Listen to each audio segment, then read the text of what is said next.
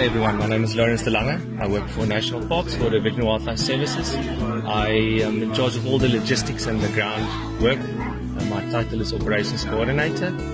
Um, we've successfully captured four animals yesterday for the project for um, Chad Rhino that will be going there later in the year. Today has been a bit of a struggle. As we know, black rhino, they they tend to move around as soon as you fly into areas and they go into sort of inaccessible areas. So we've changed our plans a little bit. We're going to go look in the mountains where we can't get in with ground vehicles and we will make another plan to recover the animal on a later stage. So we'll go and look and find the animal and place a VHF collar to find it later. Um, and then we'll most probably use a helicopter to sling it out the area. But that's just the plan for now. Let's see when they get back what they'll tell us what they found.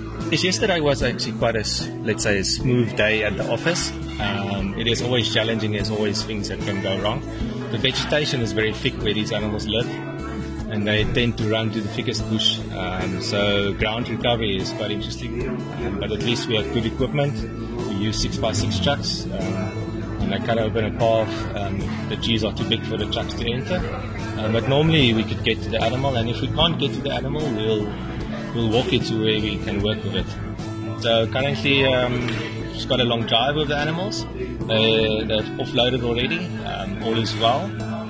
And the animals are doing fine. They, they in terms of what we call um, in layman terms, they're quite quite relaxed at this moment. I mean, even though they're in a new environment, but they're also still drunk because we do, do treat them and to keep them calm and um, relaxed on the trip down. So basically, that's just to keep away the stimuli. Um, okay. Even though the animal is immobilized, it can still it can still see movement and it can still hear yeah, But it, we just do that to prevent that extra stimuli to be to be lessened, if you, can say say that in that way. It's quite a big population we have at the park. Um, it does have an impact because you do take out animals and they are quite territorial. But it's also a good thing because it's a fenced-in system. So we're actually mimicking you know, offtakes and, and where animals would have actually moved away a long distance to find a new habitat. Now we've, we've created a gap again for, for new animals to move in. So there's no real impact. Yeah, you lose the animal in, in the system, but there's there's always space for more. We're, we're very privileged to have quite an experienced team the team consists of the Kimberley Game Capture guys or Kimberley Veterinary Wildlife Services, and yes. then as well the office at um, Kruger as well, the Kruger Game Capture or Wildlife Services staff. And I would say if you take an average between the guys on the ground, Say the number of years they've been working with us, we could say 10 years experience yes. per guy. Um, I made a simple calculation the other day, just of my nine guys, permanent people that works for the Kimberley team, combined experience of 120 years. So we're very fortunate to have these these guys working on the ground, and um, they all work very well together because we all know what we need to do, and with the experience, it just aids and aids in the efficiency of the operations we do.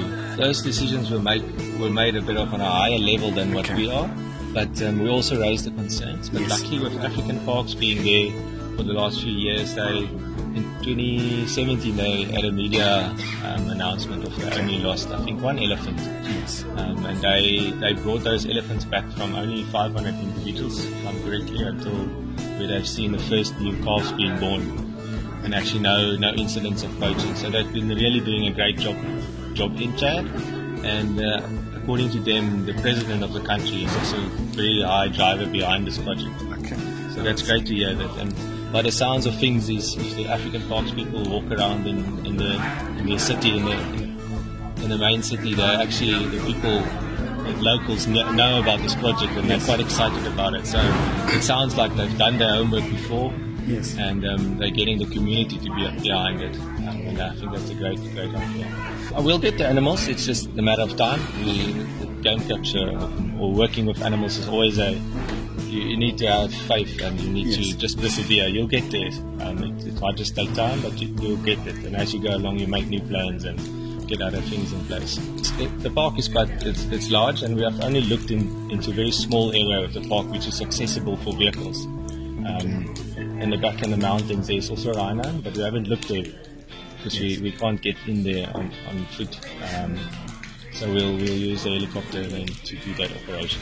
The females are, are, are four, four years old, and then there's one adult bull about seven years, and then another sub-adult bull It's around about five years old. They're all in good health, and that's sort of the, the ideal animals um, that you want to take to start a new population. You have the older breeding bull that you take sort of lead with it, and then the cows will, will is still young.